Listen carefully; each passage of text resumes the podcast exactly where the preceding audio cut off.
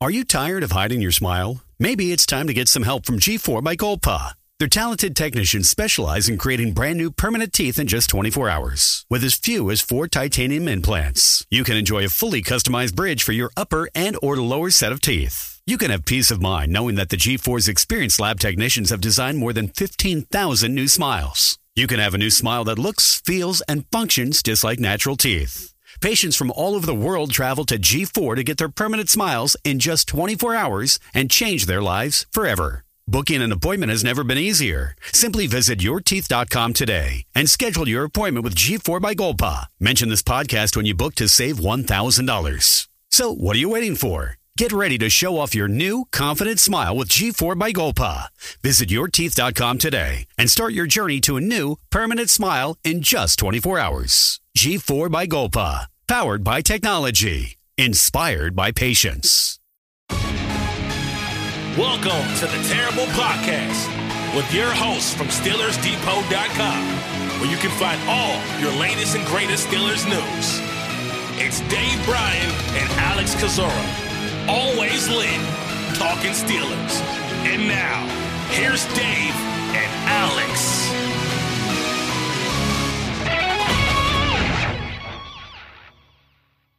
Welcome to the Terrible Podcast, Season 13, Episode 122. He's Dave Bryan. I'm Alex Kozora, SteelersDepot.com. Thanks for being back with us here this Sunday, Steelers Nation. As Dave, we are wrapping up the 2023 NFL Draft in the Pittsburgh Steelers 2023 draft class. Just three picks made on Sunday, but we have signings and undrafted free agents and still a whole lot to cover.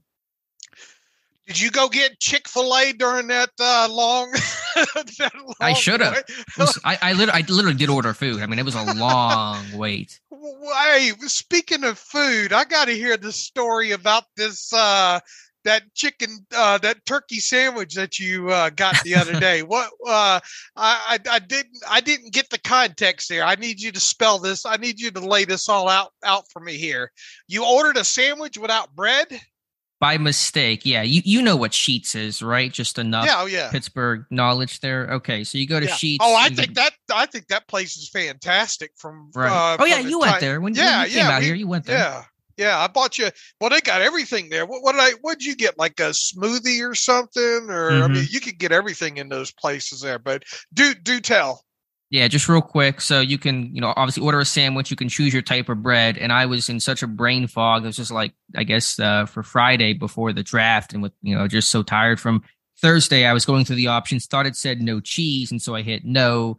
And then I, I get home, and then like I see the this box. I'm like, why is there this? Usually it's in a you know foil. It's in a wrap, and I open it up, and it's just there's no bread. And so yeah, I, would accidentally chosen the no bread option for the sandwich and I got extra mayo too. So just like a giant glob of mayo. I just, you know, inedible at this point. So completely screwed it up and could not eat it at all. So um, very funny moment though. I was wondering, man, he likes mayonnaise like I like black pepper, you know, uh, and, and no bread. Okay. That's, that's good context there. But, uh, yeah, so they have to think of the weirdest person in the world. I can't go back to that sheet. like, this, this is a psychopath.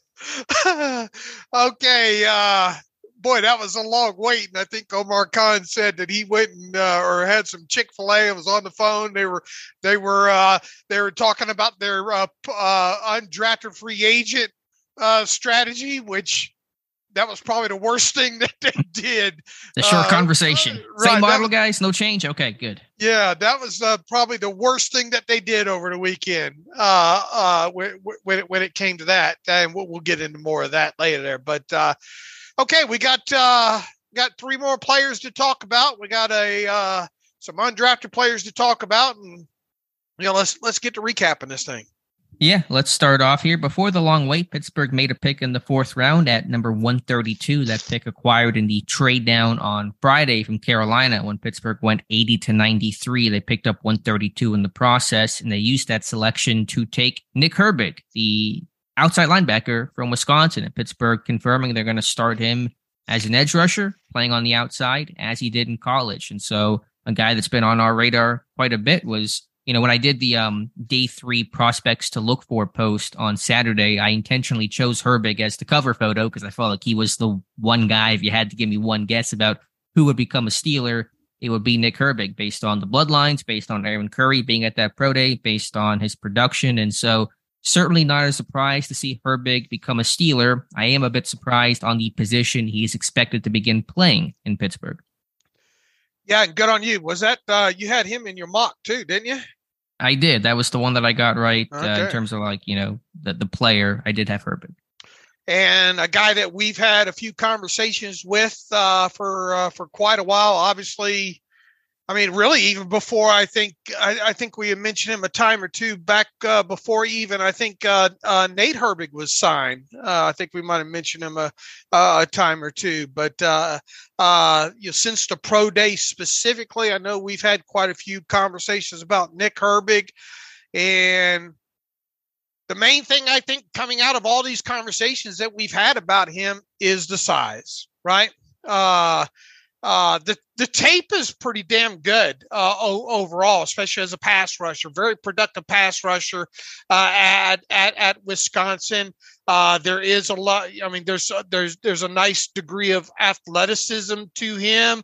There, his tape is full of him doing a lot of different things, uh, dropping into coverage, uh, playing out in space, you know, a, a, little bit, and and making tackles that way. And and obviously he's played a plus on him as he's played on both sides and rushed from both sides in a stand up position there. Uh, very once again very productive player at Wisconsin.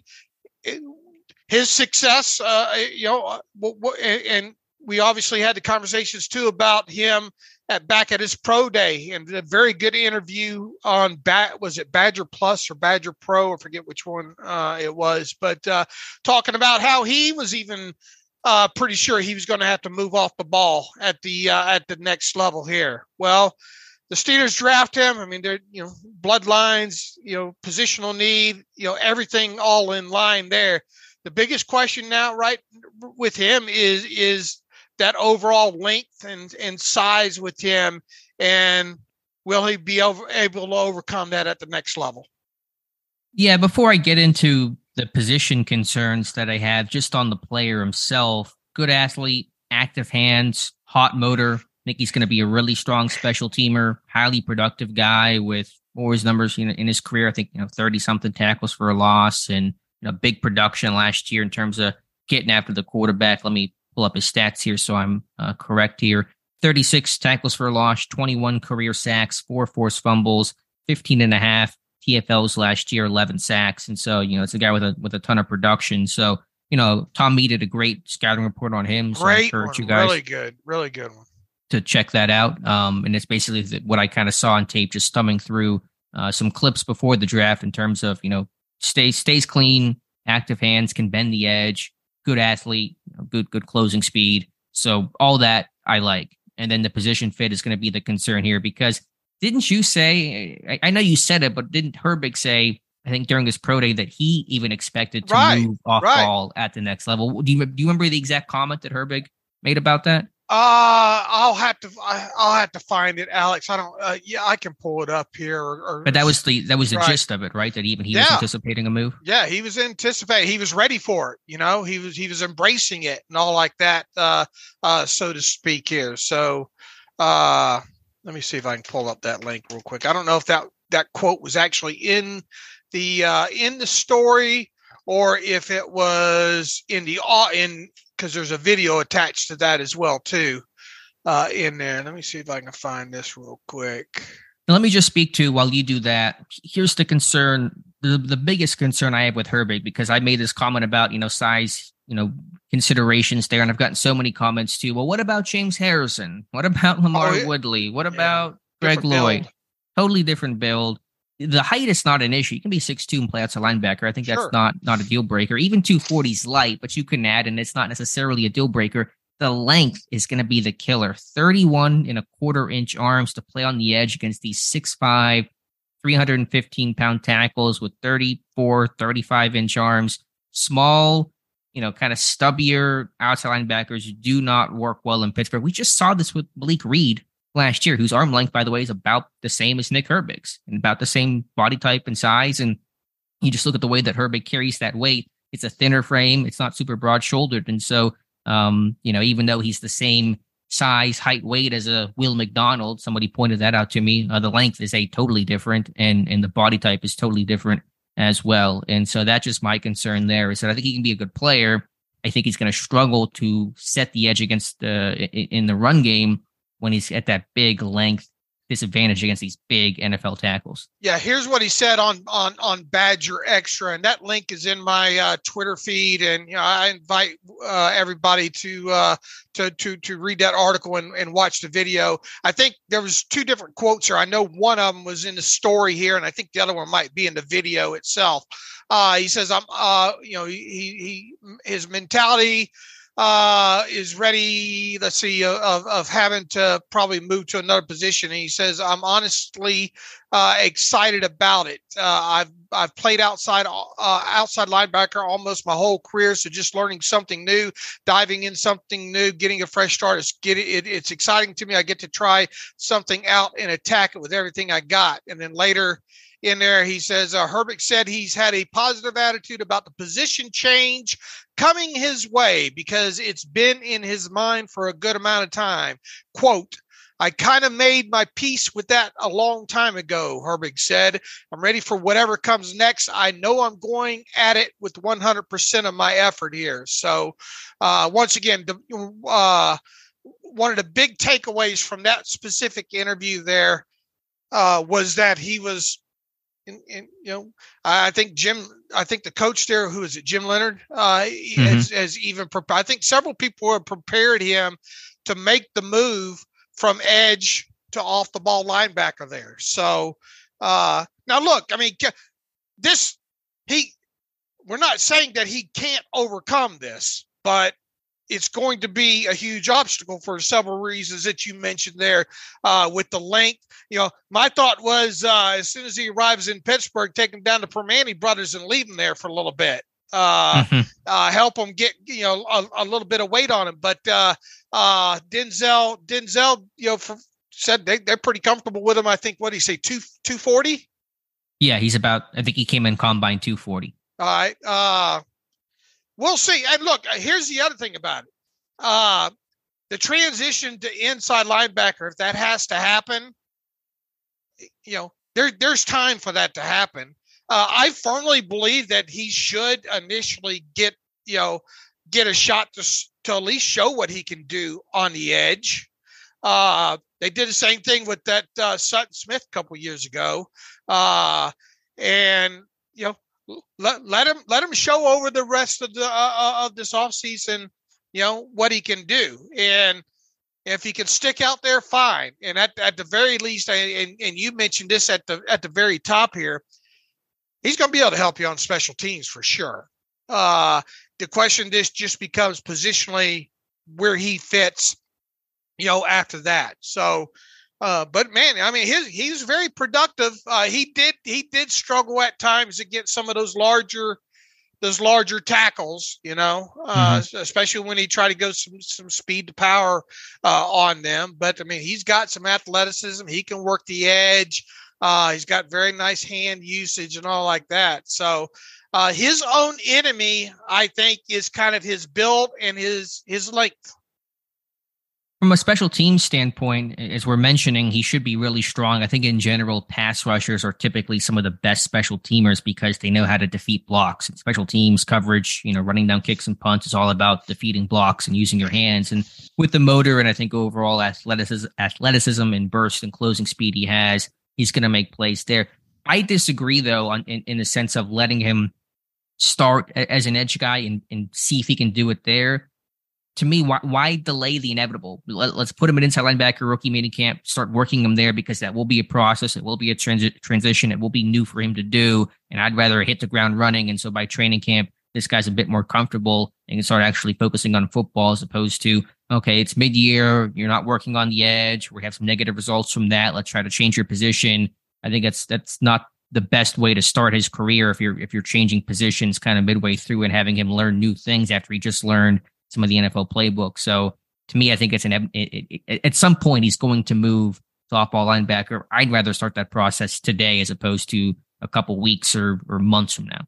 Yeah, I get it, but I mean, even that that process is going to take some time anyway. You know, at least even Mark Robinson when he came in, he had a year uh a, a, a experience you know right. which is uh, why he needs to start now because it right. is going to take some time for him to transition yeah but i mean uh, my my theory on this is even if you if you started transition now i mean he's not going to get on the field as an inside linebacker in his rookie season so you know at least I, I wouldn't think that you're going to get in that position where you have to have that happen Mhm. uh, so why not give him every opportunity on the edge and then start the transition you know after you figure out that that's not not where he can play because i i don't think you're racing against time in the start of the season for for that transition you know for that transition time to even make a damn bit of difference.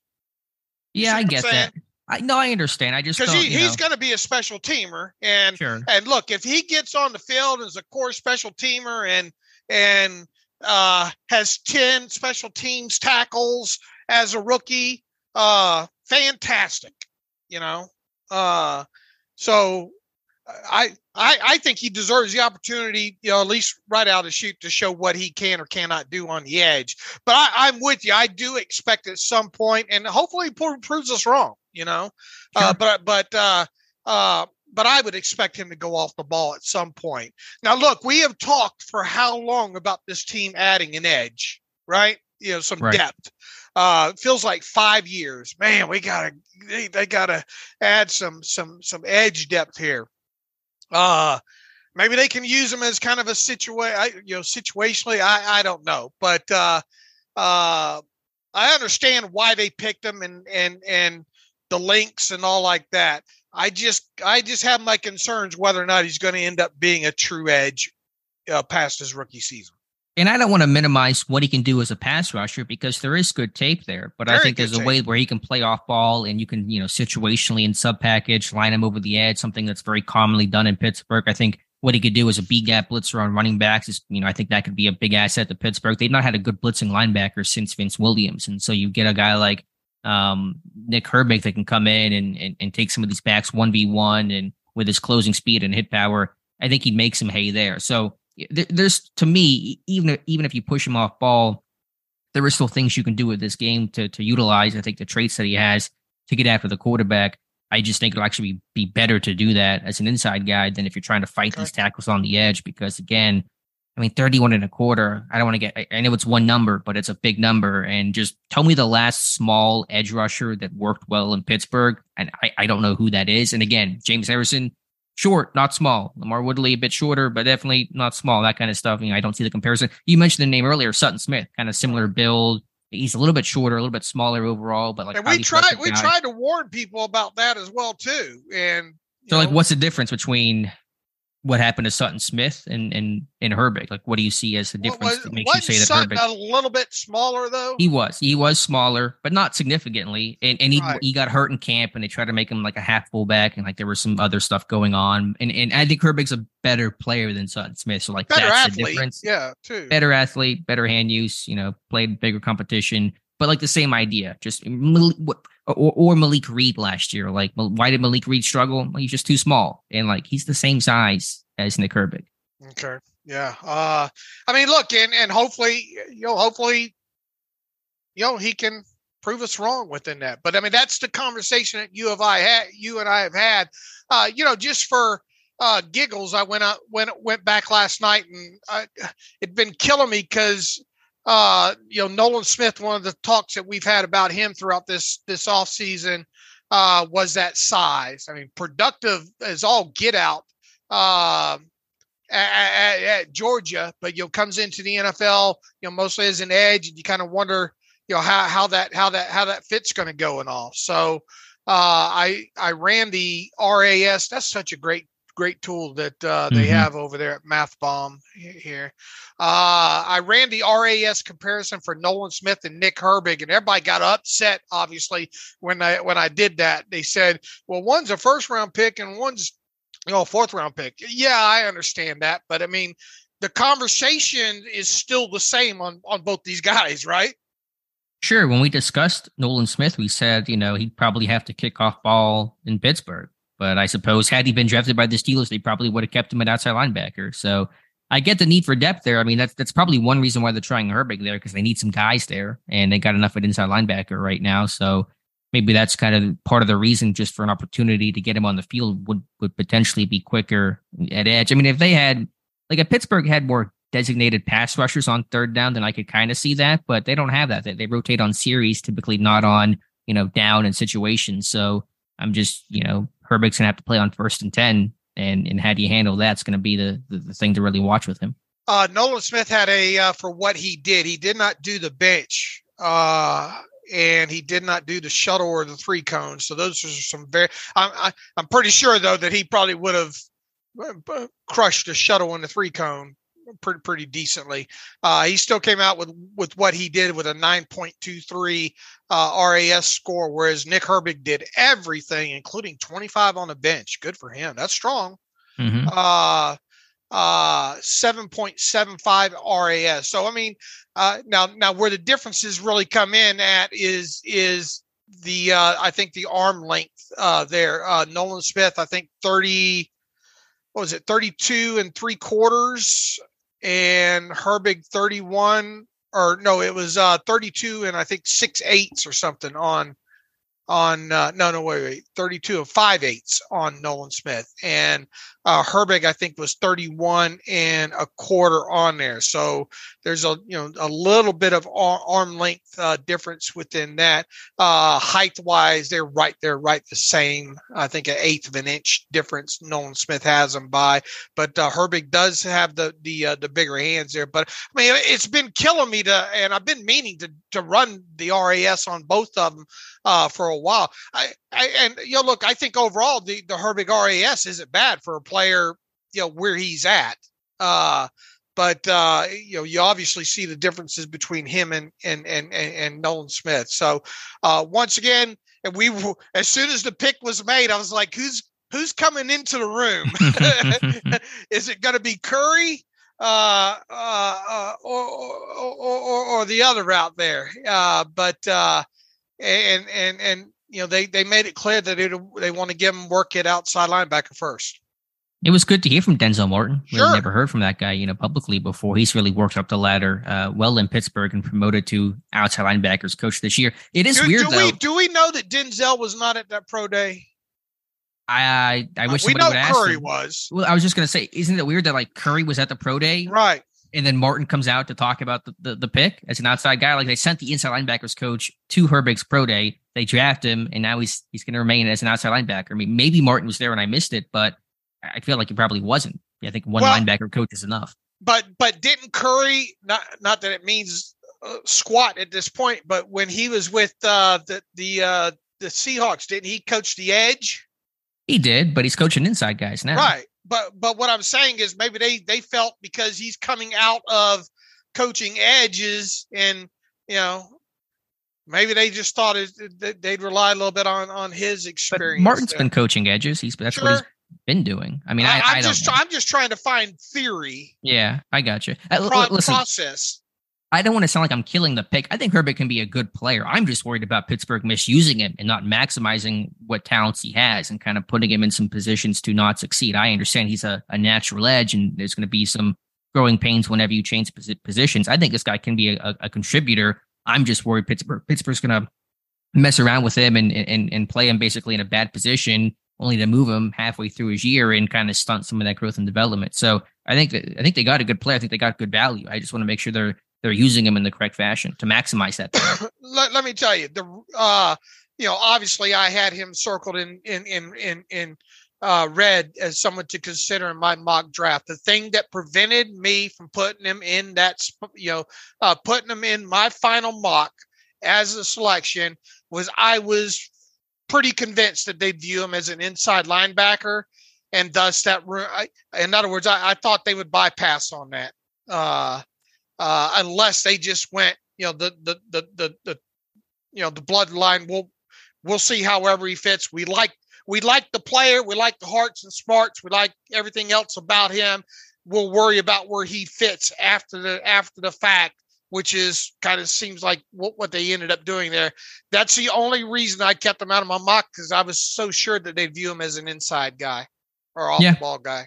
Fair enough, and that was my thought as well. And and we'll see. I mean, you know, maybe they decide even after OTAs that maybe you should change positions or sometime in camp, and we'll just take it, you know, step by step and and see where it goes. But not surprising because they love they love the bloodlines. He gets to play with with um you know Big Brother Nate, and that's a pretty cool story. So uh, just a, a feel good kind of off field type stuff. That's that's pretty pretty fun to see. All right, now now that we've effectively framed ourselves as Nick Herbig haters uh, here, uh, look, I mean, I, I'm I'm rooting for him to if if they're going to give him a shot on the edge right right off the bat. I mean, I, I obviously nobody loves edges and edge production as much as I do, especially when this team needs somebody behind T.J. Watt and uh, I mean, how cool is it too? He gets to join a couple of his, you know, uh, Benton and uh, Loudermilk uh, for now, at least. Yeah, and and obviously, you know, looked up to Watt all those years and all like that. I mean, pretty, pretty cool story uh, overall there.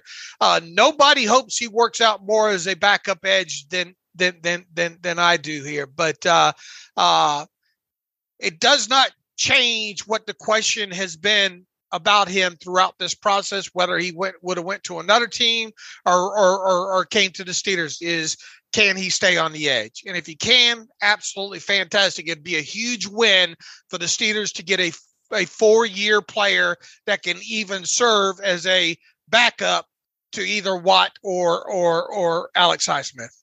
For sure. They need that. And, you know, we'll see what happens to Leal. We'll talk about that maybe Monday or sometime later in the uh, in the off season about what Leal's role and future might be. But that is the pick. Memories should last a lifetime, but Alzheimer's disease has robbed millions of Americans of their treasured memories. If you have a family history of Alzheimer's disease or are worried about your memory, you can help by joining the NIH funded AHEAD study. It's aimed at delaying symptoms of Alzheimer's before they appear. Visit aheadstudy.org to learn more. That's aheadstudy.org. And so, after the long wait, historically long wait from pick 132 to 241 in the seventh round, the Steelers selected Purdue cornerback Cory Trice Jr., a guy that I thought would go much higher. It appears medical is pushing him down uh, the board pretty significantly, but ends up being, I think, a really good value pick with a ton of upside for the Pittsburgh Steelers. Boy, what a surprise that uh, that he fell all the way down that way, right? I mean, he huge surprise. Big kid, boy. Uh, you look at these corners now coming in this offseason and Patrick Peterson and Joey Porter Jr. and Cory Cory Trice uh, Jr. Uh, these are some big kids uh, with some uh, with with long arms and uh, a, a, a, little bit of poundage on them as, as well, and you know can play up on the line and press man and, and those kind of things there. So, I mean, I, guess the medicals was the main reason behind all this, right? It seems so. Never been officially said, but that was my thought. Even even as he was falling uh, falling in the draft before he became a Steeler, I, I had tweeted out to somebody about why he had uh, kind of. It, it appeared he had been moving down the board some. So I wrote the report on Trice about ten days before the draft kicked off, and good call uh, on that, by the way. Went yeah, well, he was a riser in this process. I thought would kind of become like a day two type of guy, just based on on, on what I was hearing. Kind of went through the tape and confirmed that. So I did a deep dive into into the background on this kid and, and kind of had some of the medical stuff uh, I put out on on him. So in 2021, he has a high ankle sprain, misses time, comes back, and then I think in September tears his ACL. He's out for the year. Obviously, comes back, gets ready for 2022. Had a brace on until about October 2022 was able to finally kind of take it off. And I think you saw a bit better tape because he was a little less clunky, a little less limited in his movements coming off the 20 ACL. Also, his senior year of high school was cut short by by a broken ankle, missed about. We got it happened in October of 2018. He came back in tw- in uh, January to play on the basketball team at like 70%, so he kind of was playing hurt still. And so I think the combination of the torn ACL, got an ankle sprain, he's got a broken ankle, probably pushed him down as kind of one of those longer, leggier type guys. You kind of worry about maybe, you know, pressure on those ankles, those knees a little bit more. So that's my best guess on why he fell that far um, with some of the medical concerns. But the tape was really good. He's a physical press corner. He's got some ball skills. He can hit. He's, he profiles pretty similar to Joey Porter Jr.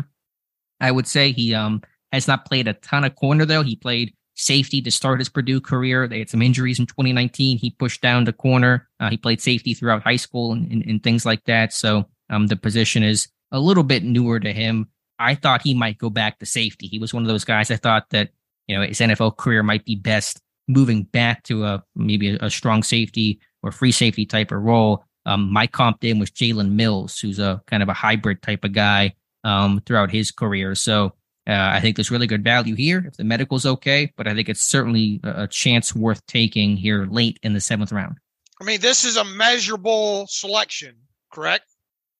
A very a very measurable selection backed up with about uh, a season's worth of of of of nice tape at overall at, at, at the cornerback position.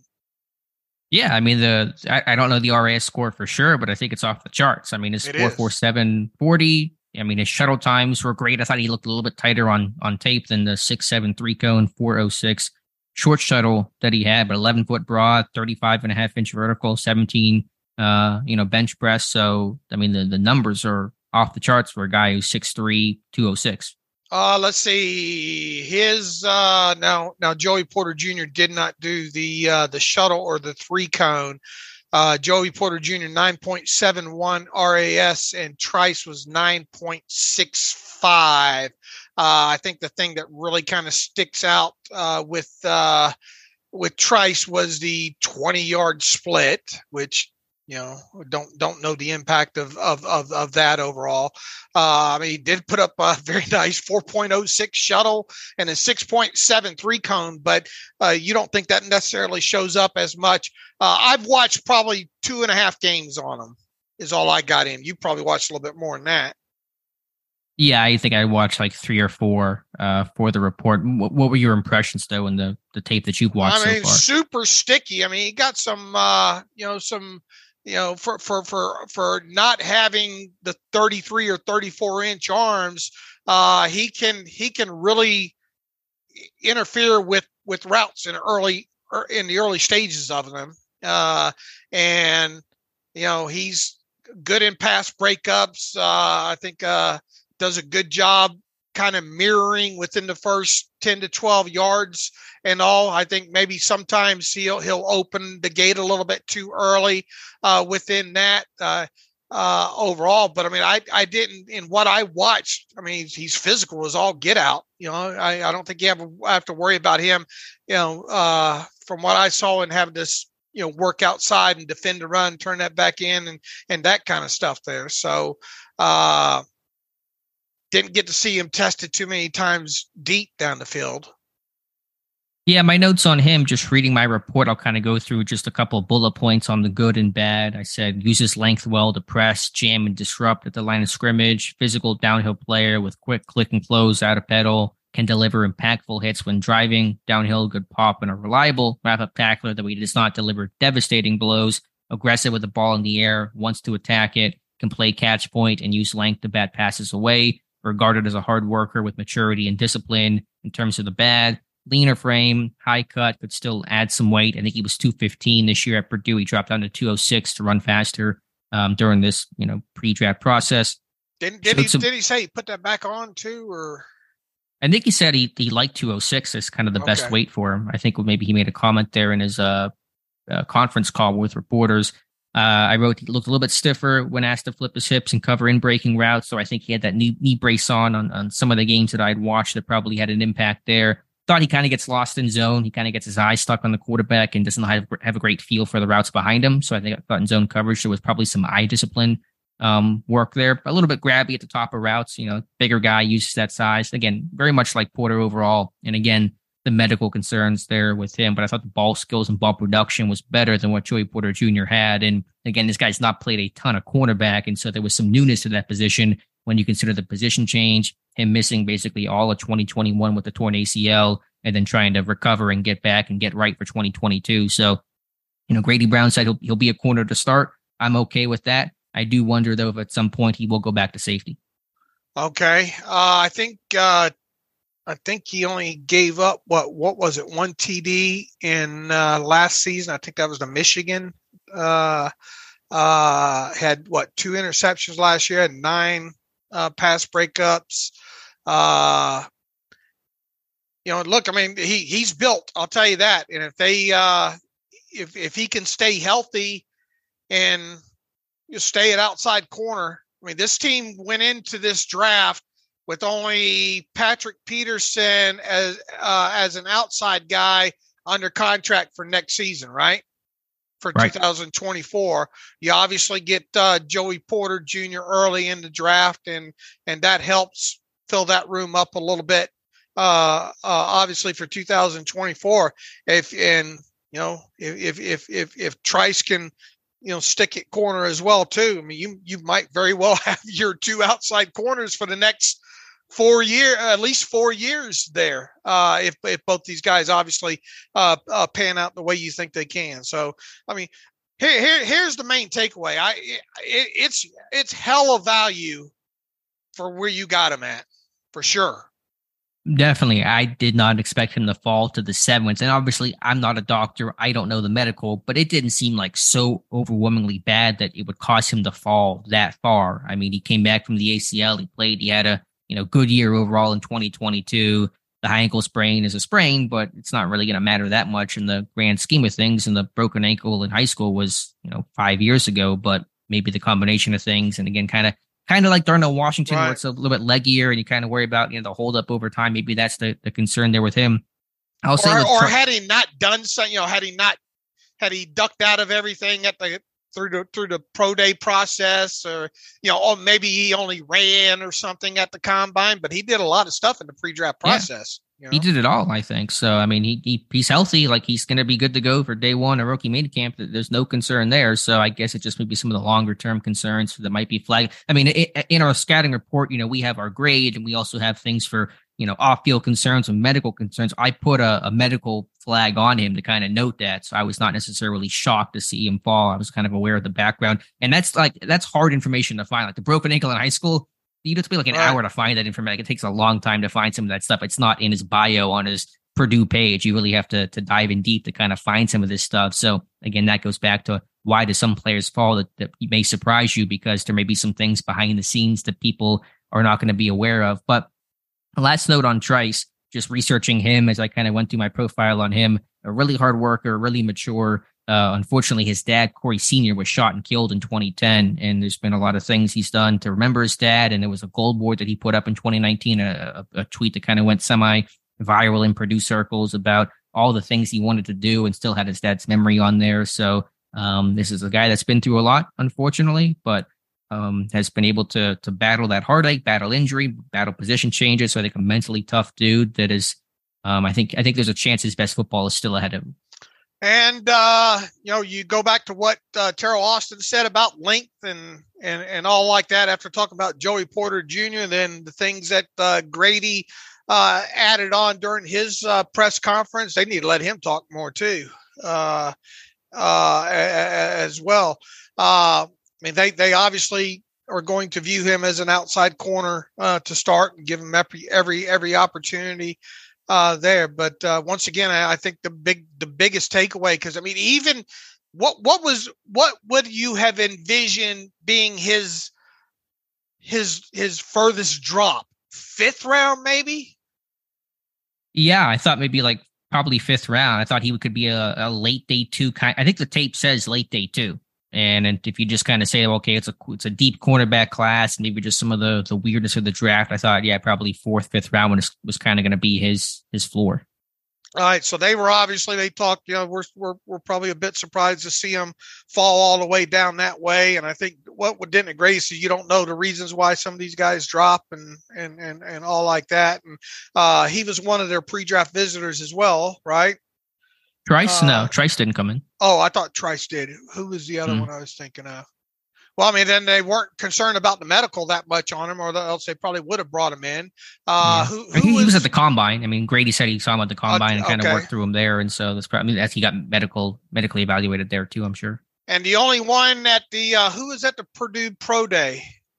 That's a good question. It was not a position coach, to my knowledge, and Grady didn't reference him being there, and so I don't think we missed him or Was anything. it was it um, uh, Bruner? Mark Gorsuch. Gorsick? Purdue. It was Gorsuch. Yeah. Gorsick. Okay, so uh, I could have swore that he was on that list of pre-draft visitors, but I was I'm wrong there. Uh, all right, I, I want to. I'm going to spend, you know, by Wednesday.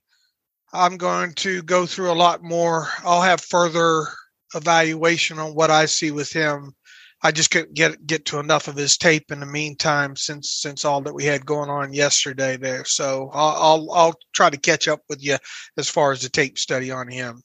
All right, Dave, at 251 with the Pittsburgh Steelers' final selection of the 2023 NFL Draft, the Steelers selected Spencer Anderson, offensive lineman out of Maryland. I got to admit, when the pick came in, I knew nothing about Spencer Anderson. I got to tip my hat Uh, to uh, Josh Carney, who had him on the others considered list. My thought was this team would draft that versatile offensive lineman late in the draft. I had Jerome Carvin from Tennessee as kind of the guy I thought they might have the most uh, amount of intrigue in. Anderson's cut from a similar cloth has basically started at all five positions. I think maybe maybe one start at left guard he had said, but you know a lot of time at center, tackle, right guard, and so um, that's that classic versatile swing man to to take that chance on in the seventh round.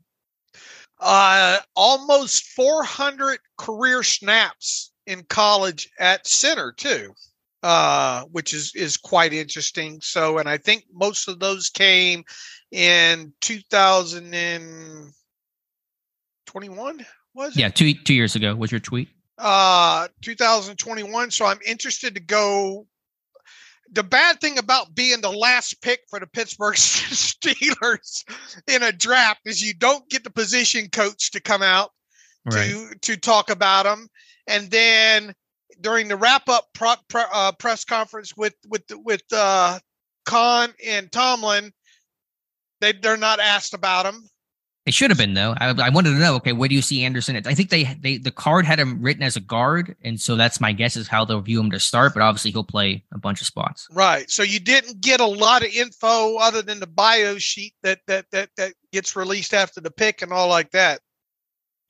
I my first thought was after thumbing through some clips real quick and and and looking at his position history here is is and he supposedly at at the shrine he was a shrine kid too wasn't he shrine bowl kid Yes. uh, got got a little bit of work at center as well too. I wonder. I find myself wondering, and this is just a, a, a you know a speculation. I wonder how much how during this process uh, uh, now that he's theirs and going through the o, you know, rookie mini camp. I wonder how much look he's going to get at center. I'm I sure wonder- some they need a backup center. Right. Uh, and I have not touched, obviously, hardly any of his tape at all. Uh, I am interested to go back and kind of watch some of those snaps in 2021 at center. Is this another uh, kid with all the measurables? And he's got nice, nice RAS, I believe, right? Yeah, all the all the draft picks had like I think everybody but Herbig had a nine plus RAS, and Herbig was still like seven point five, and that was kind of just the size knocking him. Uh, so and he's he's definitely got the size, I think, to uh, to uh, to play center there. Uh, that that's that's the biggest question I have right now because you've got a full interior line room still at this point, right? In the sense of what do you mean by full interior? Well, I mean, I mean, line. you got James Daniels, right? Uh, you've got uh, uh, Herbig, who you signed.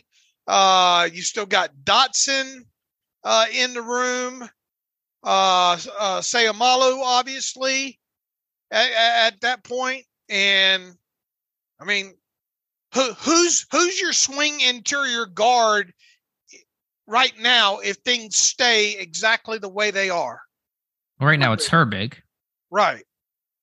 but you know you, you carry you're going to carry eight or nine on your 53 so that ninth guy might be you know that that spot's probably still open between And then Kendrick Green, obviously Ryan we, McCollum, Anderson, UDFA's. and Dotson still could be gone at some point. They didn't go Sure. get me. They didn't. They didn't go get me my fifth like I wanted uh, with him. Uh, you know, all that added together makes me, and and you still only have McCollum as your technically, I guess, backup center at this point. My my one of you know, I, I'm going to be interested to see how much they work him at center through rookie mini camp and and beyond. the report from Josh, just kind of the skinny there, basically, you know, decent tape overall, better pass protector than run blocker, does not create a ton of movement in the run game is kind of the issue with him, but is pretty stout in pass broke and sit and anchor. Um, and overall, you know, pretty well rounded guy with that versatility. So that seems to be the biggest issue is that he's not that that punishing run blocker and doesn't really create a lot of you know, he can he can kind of stall out and, and, and not get beat, not not lose the block, but is not creating much of a push in the run game. All right. Well, all I've seen is just TV tape on him right now. I haven't watched any all you know all 22. So I'll uh, I'll dive into some more of that because I like you, I didn't know anything about him once the pick was made. So uh, I just I I, just- know I know a little bit. Of, I know just a little bit about him in different areas. That's it. I just knew as soon as the pick came in, people are going to complain about another Maryland guy, which is dumb and stupid. But you know, let let's view the man as his own man, and um, you know, you you can see the the allure of taking that guy late because he can wear a lot of hats for this team. And anytime that as you're a late round guy that can you know do more for this team, look at a John LeGlue from a couple years ago. You know, if you can do that kind of stuff, play different positions, you're going to maximize your value and your chances of at least sticking around on the practice squad. Right, right, exactly. I can't wait to get into some of his stuff. And once again, uh, I think maybe we'll get some more clues around rookie rookie mini camp here. Yeah, hopefully. Yeah, I mean, I'm sure he'll play guard and center. I, I doubt much tackle, Right. although right now they need some tackle, so maybe a little bit of tackle. But um, he's going to be be a guard center. okay. Go on, give us a smile. Go on, you know you want to. Well, if it's that bad, maybe you need a bit of help. From G4 by Golpa. G4 by Golpa can give you brand new permanent teeth in just 24 hours. They'll give you a new smile that looks, feels, and functions just like natural teeth. Make your appointment today at yourteeth.com. That's yourteeth.com and save yourself $1,000 just by mentioning this podcast. G4 by Golpa. Powered by technology, inspired by patients.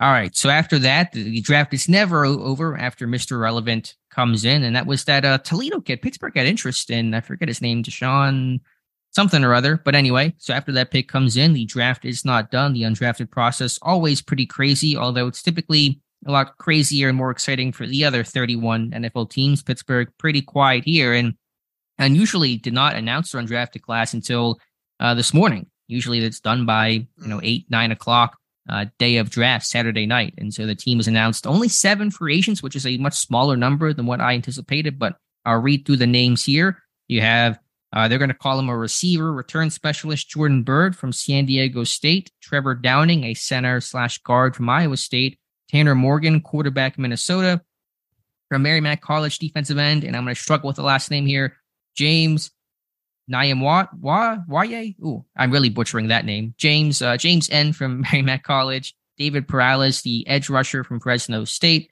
fullback Monte Pottebaum from Iowa, and kicker BT Potter from Clemson. So those are the seven. I'm surprised by only seven. I have to assume this team's going to bring in a bunch of XFL guys once their season ends, which will be pretty shortly. They need to go get that that uh, kid out of Pitt that plays for St. Louis that I wrote about a couple Mm. of weeks uh, uh, ago. Uh, the left tackle for him. Uh, uh, look, they still only have at this point, even though they drafted Broderick Jones, you still only have four tackles in that room. You're probably going to need six or seven by the time uh, training camp rolls around. So there's more. There is definitely more tackles coming.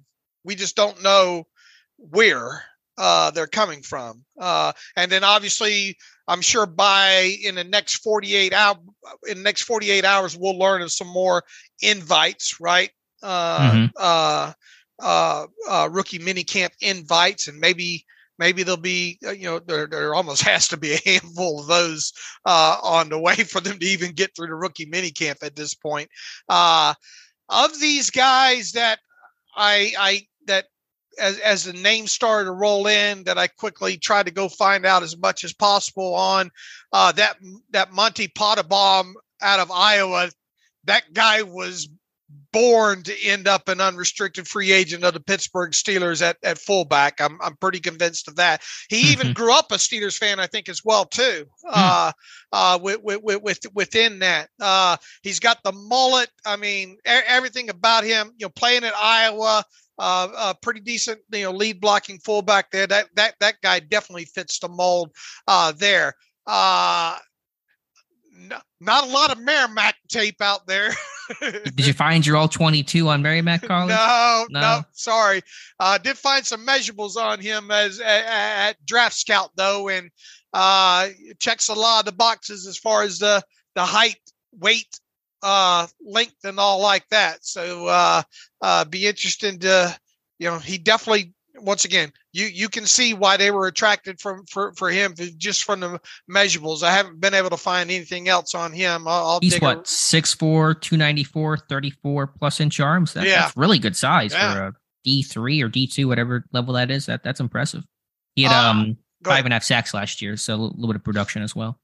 Uh, I don't know much about Trevor Downing out of Iowa State. I haven't looked at anything on him, but I did. Uh, I was in, uh, being as how he's going to be an edge rusher. That David Perales out of Fresno State. I uh, couldn't help but uh, find some TV stuff on him and go through it last night and all. Uh, of, of you know, very productive guy over there, a high motor guy for sure. A guy that there there are some effort sacks, some unbelievable effort sacks uh, uh, in uh, in his tape uh, from Fresno State. There, a little bit shorter arms. Um, I think he measured in around 255. Uh, what was he? Six six two six three two fifty five, some, somewhere around in there. But uh, a production guy, high motor guy, you can definitely see the attraction there for him being an edge. Uh, so Pottebaum, Perales, I looked at last night.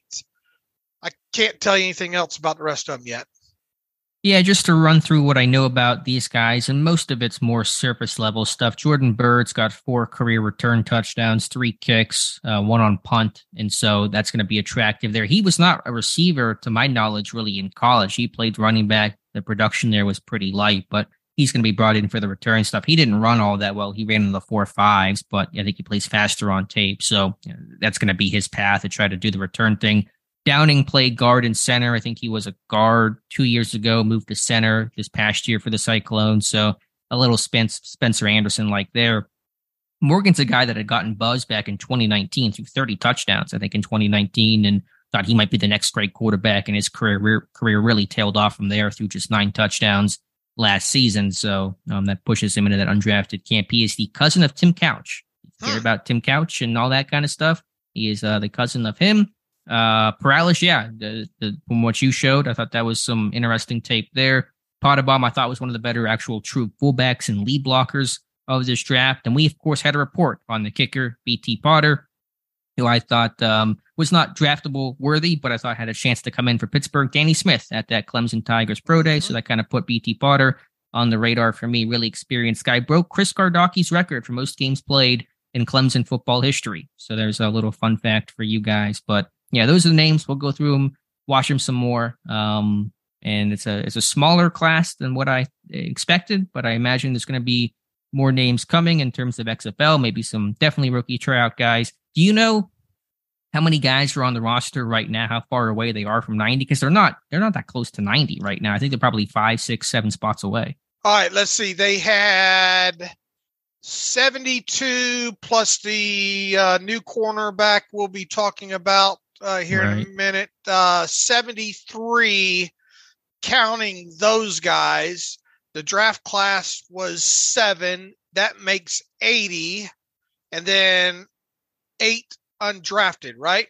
Seven undrafted. Oh, seven, so seven undrafted. Eight, okay, they're at 87. So they're closer than I thought, but there's still three spots open.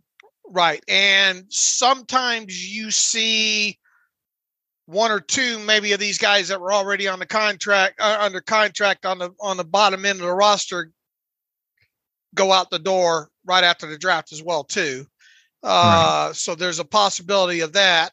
So you let, us call may, possibly a wiggle room of maybe two when it comes to that. And then what's going to happen with with Ahkello Witherspoon, Alex? Uh, yeah. That that that cornerback room, I think now sits at eleven. That's that's a that's a pretty full cornerback room right now. And yeah, it it, it looks a lot fuller with that four million dollar mm-hmm. salary attached to Ahkello Witherspoon. Do you want to take that to OTAs with you? It's a fair question. I mean, you want to get eyes on these rookies, and you know, Trice, despite I think having more talent than a seventh round pick, is still a seventh round pick or rookie. And so, do you push Witherspoon out before you kind of really know what you have in the group? There's some youth there, so you know, it, it depends what if, if you wanted to do something with Witherspoon's money and go sign somebody, then maybe you consider that. But if you're just cutting him and doing really nothing with that cap saving, you know, you might as well keep him. I know there's a risk there of injury, but I think it's a pretty small one. And so I think you assume that and, and carry him into training camp. Will he be on the roster by the start of OTAs? I kind of wonder if he's going to be on the roster next next next, next Sunday. Yeah, I think I know your answer to this question. Um, I'll say I'll, I'll, go the other way and say he stays, but obviously, if there was a guy that was going to get the HEFO, it would be Ahkello Witherspoon. Okay, I'll say no, he won't be. Just to be, just so we're on, and we won't bring this up again unless I'm right. No, but on Travis Adams, the nose tackle drafted. You got yeah, that's a good point like too. Four nose tackles right now with him, Fehoko, Watts, Benton, Adams. I mean, Adams probably stays, but that room's looking pretty heavy right now. Yeah, you don't you don't stand to save as much with him though. But I mean, it is still the same scenario. Do you want to take him and let him get you know uh, if you know if you know unequivocally that he's not going to make it? Uh, but I mean, he, he does have a little bit you know uh, lower cost associated with him. But it's it's a fair question, and it's a fair question. I mean, they didn't draft a wide receiver, and and uh, so I think Gunner's fairly safe still up until th- throughout the summer here. Right. All right, Dave, let's talk about you mentioned 11 cornerbacks, and another one was added not via the draft, not as a UDFA, but as a veteran signing. Pittsburgh loves doing these during the draft and making our busy weekend uh, all the more busy. Chandon Sullivan signing, uh, reportedly not been uh, officially announced by the team. Don't know terms. I imagine that's a one year deal. Slot corner, um, been spent time with what, Minnesota, I think Green Bay. The numbers are not kind to him. The metrics analytics say he was one of the worst slot corners in football last year, but he's some veteran depth. And I, you know, once we got once the Herbig pick came through, I, I said I sat there and said this team has to go sign a veteran. They got to get some slot corner help. I don't know how much help Sullivan will be, right. but he'll be at least a veteran guy in there. And I think slot corner to me, Dave, is still a major problem. And I've been sounding that alarm for quite some time, saying this team was not looking at slot corners in the draft. They were looking at big outside guys. They drafted two big outside guys in the slot. I do not know what they're what they're going to do right now with that position group. Yeah, we'll have to see uh, what how this falls out even more. Sullivan Sullivan has to be a vet benefit contract. It absolutely has to. When when when when you look at his uh, film overall, I think Jonathan Heitritter has a uh, has a film room up on him, right? Uh, mm-hmm. That this guy's not going to be the answer. I don't think. No. Uh, Probably not. Overall, I mean that, that, there's no reason to have even given him a signing bonus uh, within this. So this should be a nine hundred forty dollar uh, cap charge on a vet benefit contract here. Uh, within all that, the options are were, were kind of very limited out there. And I think uh, AJ Alani a couple weeks ago wrote an article of, of potential uh, slot options if you know in free agency uh, uh, way ahead of the draft there, and and Sullivan was one of I think two people he had on that on that list when it came to free agent players. So kudos to him on that. It's just this is just another guy in a room the way it looks like right now. Yeah, I mean it's a it's a guy with experience. You got Maulet, you have Sullivan, you know Tre Norwood can play the slot, although he's battling for that spot on the team right now. I just I have 2021 vibes all over again, where they're gonna kind of go through camp and just feel like they can put a couple of low level guys and let them compete and think it's to make the group better. And maybe it will slightly, but not enough. And I mean, there is no Cam Sutton to, to ride in and kind of save the day. So I'm pretty concerned right now about that slot position on, on Maulet on rundowns is fine, but on passing downs on third and seven, I have no idea who your slot corner is going to be right, right, now. right. It feels like this is going to be throw a lot of mud at it. Yeah, and it's it's a mud for sure. Uh, Dave, you wanted to mention an update on the Allen Robinson contract. It's kind of gotten lost in the shuffle of all the draft stuff, but what do you have on Robinson? Yeah, finally got details on that. Took a while, but uh, it, it it finally has come in, and it's a little bit different uh, overall than than you know even even I imagine it now. Uh, Five million of the 2023 uh, that he was due, obviously and, and, was reported right out of shoot that that happened. So 5 million in 2023 it was the steelers portion that they had to pay of that. They instantly turned the three point uh, whatever uh, uh, three point what was it? 3.835 million of that into a signing bonus. And as part of this kind of uh, restructure that they did with him the two void years, I think, have gone away uh, in this. Uh, so they only prorated that out over the two years.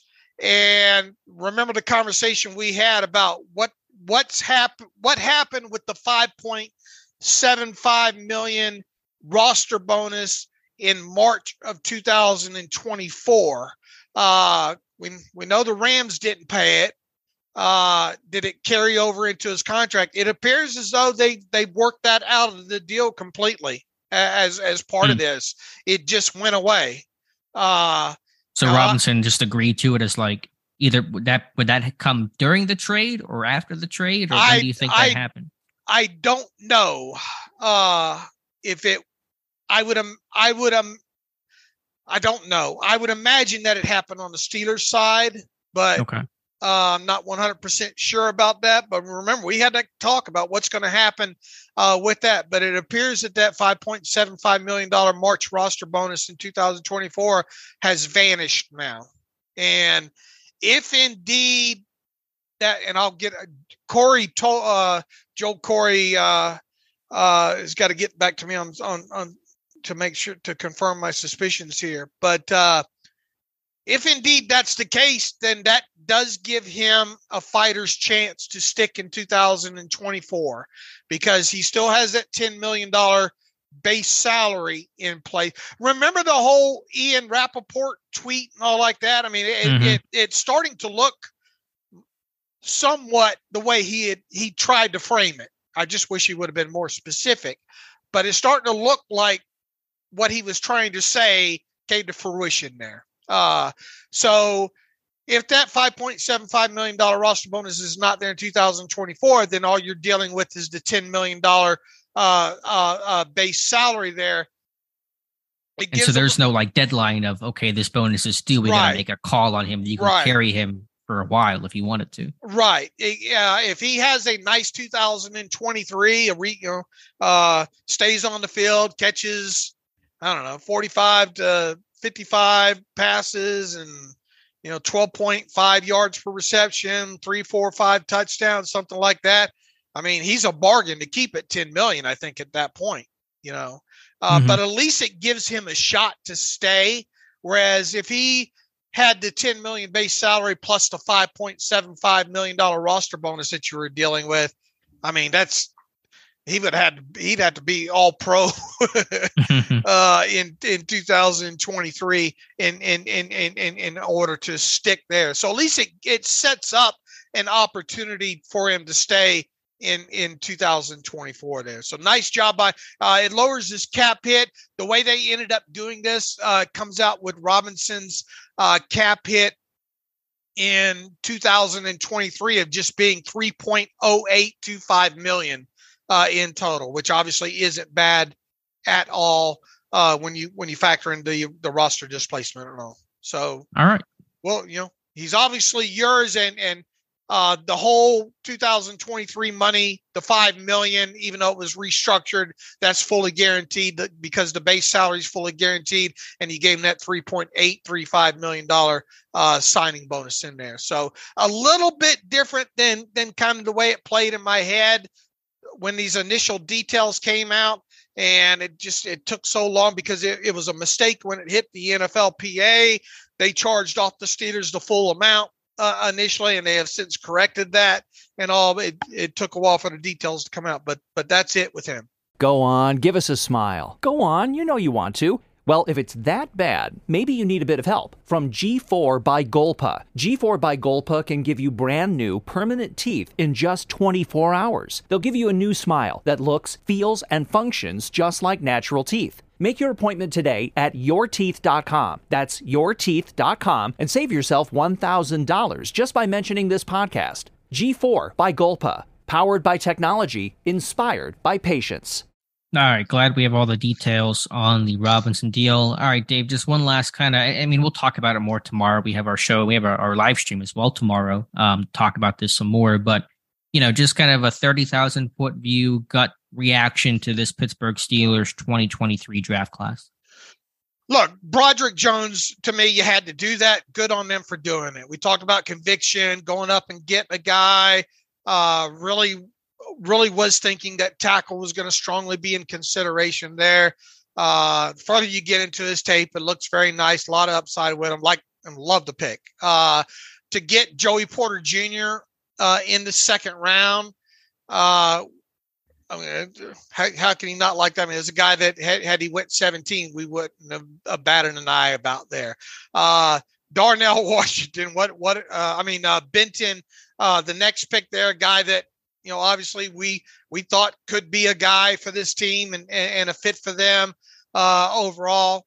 Hard not to like that. Uh, Darnell Washington sliding like that, uh, unreal, va- uh, just unreal value there. I mean, uh, and we've talked about that.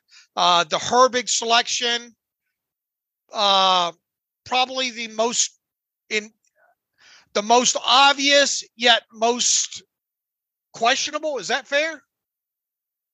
Yeah. Again, it, it's uh, the question about scheme fit, position fit is the the big concern that I have there with Herbig. I mean, outside of Joey Porter being obvious, I mean, you wouldn't have called him obvious in the second round, but mm-hmm. uh, I, I, mean, and and an obvious fit. Uh, Herbig, you know, eh, where they got him and and the bloodlines and all like that. I mean, it was obvious potential Steeler guy. You just probably the, uh, the most questions I think surround him uh, when it comes to this draft class. Uh, you move into obviously Trice superb value uh, when it comes to getting him where you did, and then you know I not much to add on on a kid I haven't hardly watched a lot in in in, in Spencer Anderson there, but I mean you can understand uh, the thinking from from uh, an athletic standpoint, a position versatility standpoint. Uh, all, all, you know, especially when we look back at the pre-draft process, and man, they sure are looking at some interior guys uh, within this group here. You can you can understand that uh, overall. So, I mean, those those uh, those first four picks, man, and you know, I, you have to give that an A plus, I think.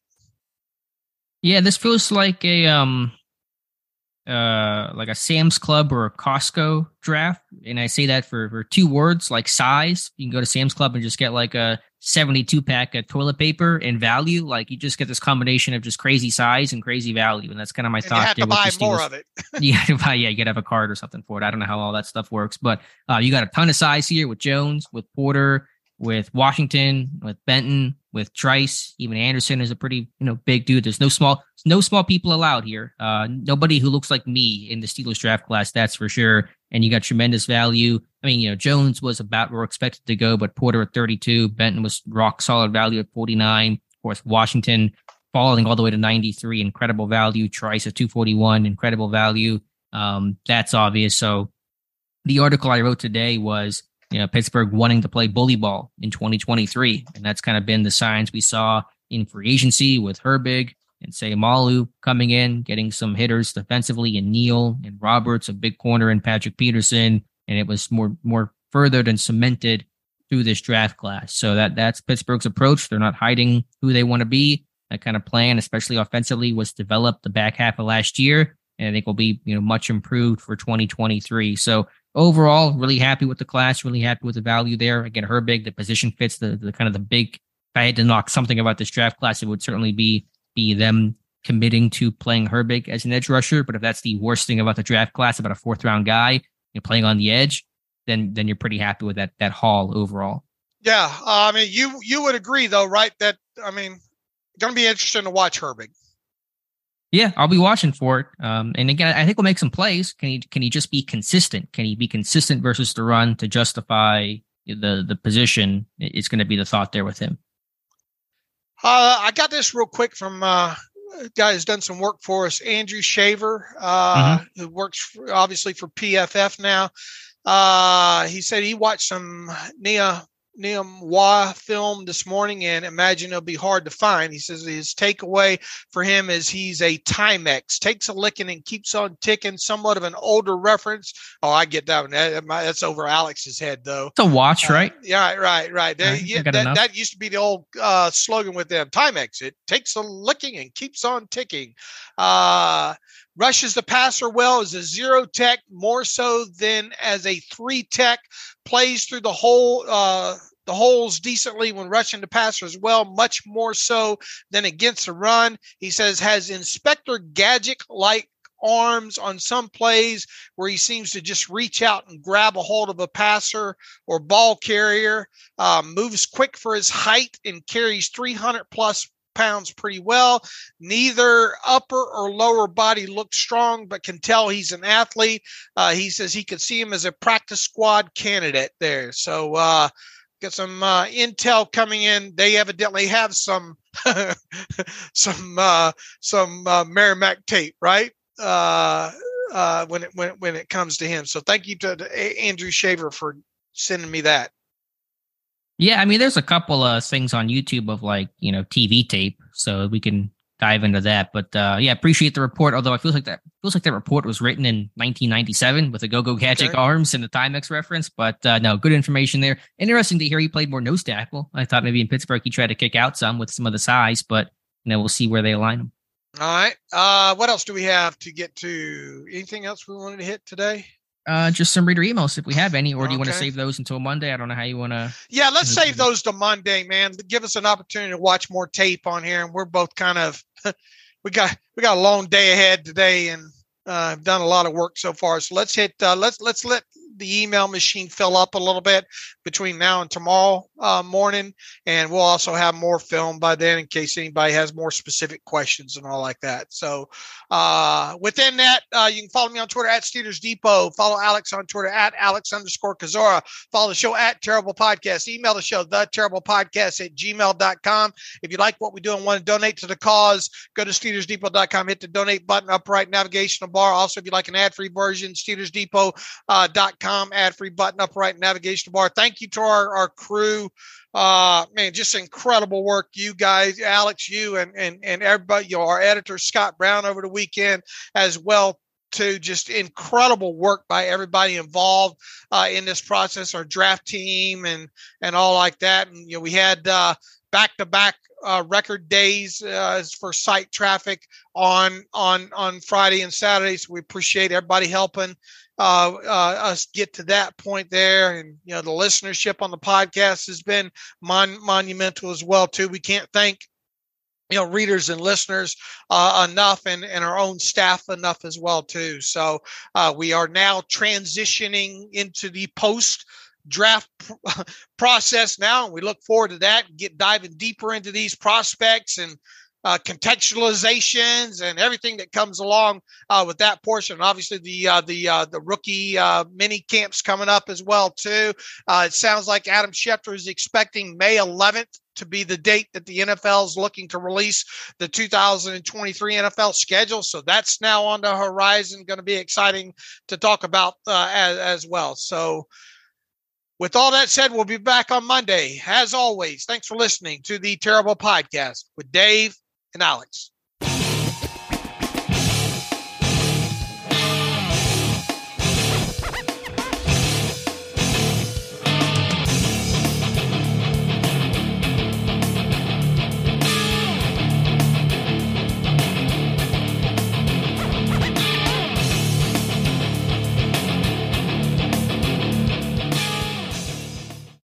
you save on auto insurance for driving safe with USAA Safe Pilot, you'll feel like a big deal, even in a traffic jam. Save up to 30% with USAA Safe Pilot. Restrictions apply.